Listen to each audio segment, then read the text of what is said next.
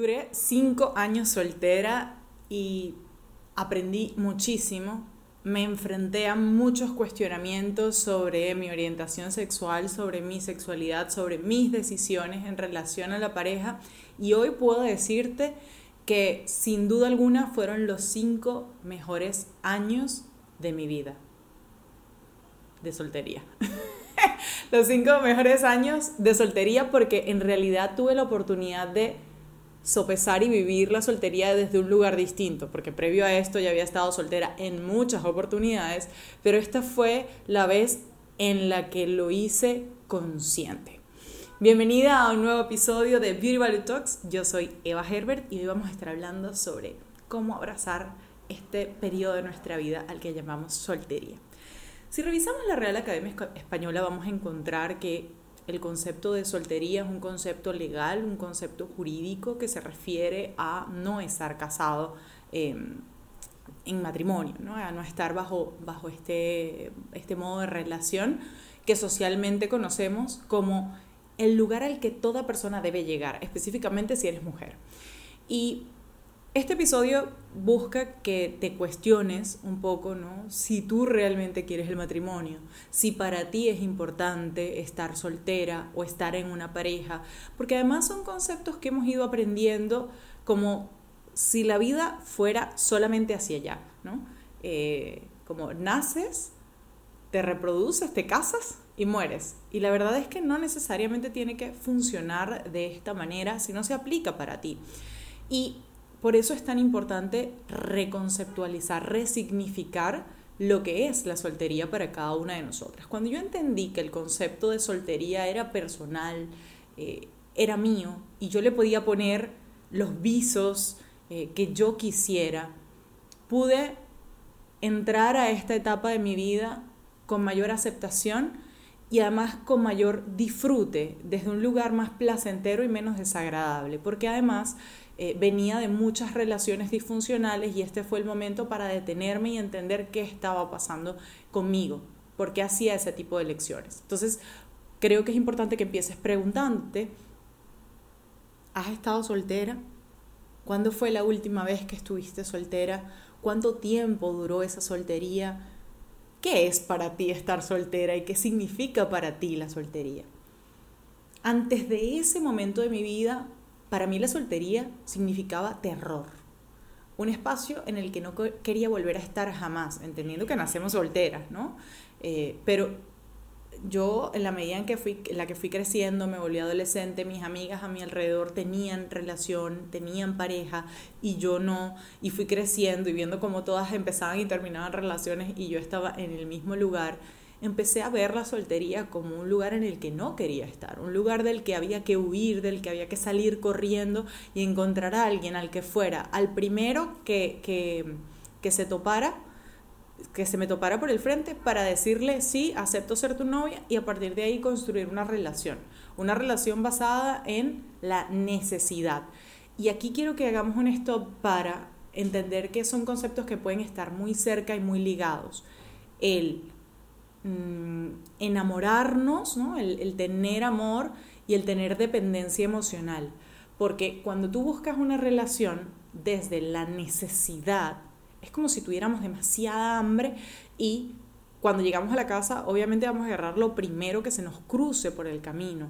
En cambio, si nosotros vamos sin esa hambre, sin esa necesidad, nos tomaremos el tiempo para buscar en la alacena que hay, qué nos provoca, mirar en, de repente en internet a ver qué receta me provoca hacer y tomarme el tiempo de prepararla, incluso si hay que hornear.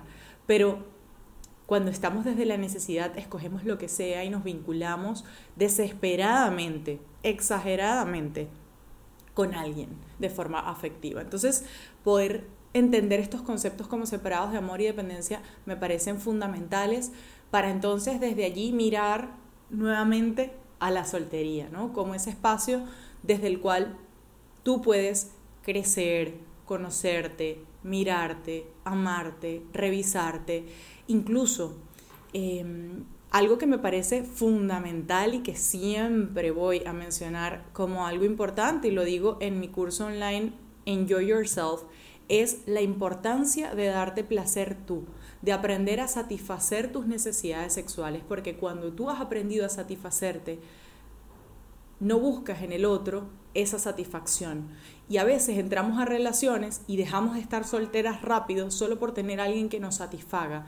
Entonces, qué importante es que tú puedas mirar eh, por tus propios deseos y poder satisfacerlos sin que eso signifique comprometerte en un vínculo. Siempre digo el ejemplo de que algo tenemos que aprender de los hombres también. Me parece que es un género muy valioso em, y un género que ha sido muy lacerado por el patriarcado, por el machismo, eh, por la sociedad en la que vivimos actualmente. Y fíjense cómo ellos actúan. Los hombres se toman el tiempo de salir, de conocer mujeres, de, conocer a varias al mismo tiempo. Y, ese es un aprendizaje que yo tuve en, en terapia.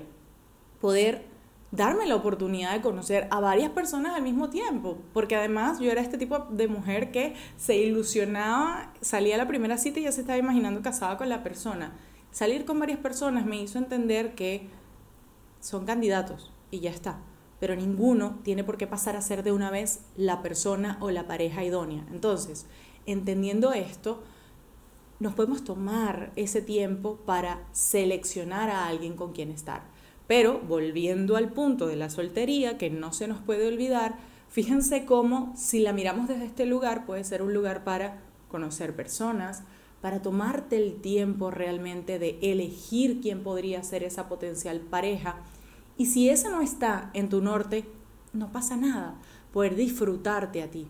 Qué importante es abrazar la soltería, entendiendo que además puedes tener miedo a estar sola, yo también lo tuve, me expuse, siempre hago el ejemplo de que me expuse a un fin de semana, encerrada en mi habitación, no hablando con nadie, y cuando terminó el fin de semana me di cuenta de que no me pasó nada, no pasó nada, más allá que sentir mucha ansiedad, sentirme que, necesitaba contacto con, con otras personas, pero más allá de eso, nada. Y entendí que mi propia compañía era importante, que mi propia compañía era valiosa y que regularme emocionalmente es importante para poder sobrevivir de la mano de esta persona, de este ser humano que soy yo.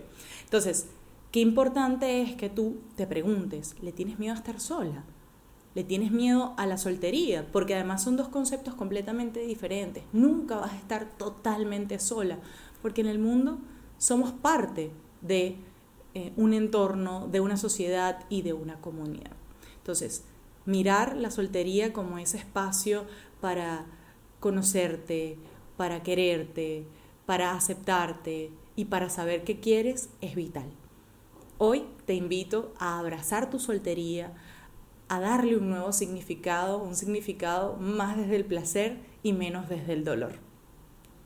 Espero que este episodio de Beauty Reality Talks haya sido de tu agrado. Si fue así, dale like, comenta, comparte, suscríbete a nuestras redes sociales y recuerda que hay más contenido de este tipo exclusivo solo para nuestra comunidad de Patreon, el Patio de las Beauties, y tú también puedes ser parte en nuestras redes sociales. Te voy a dejar el link por donde pueda para que tú corras, le des clic y te unas. Nos vemos en el próximo episodio de Beauty Reality Talks. Chao, chao.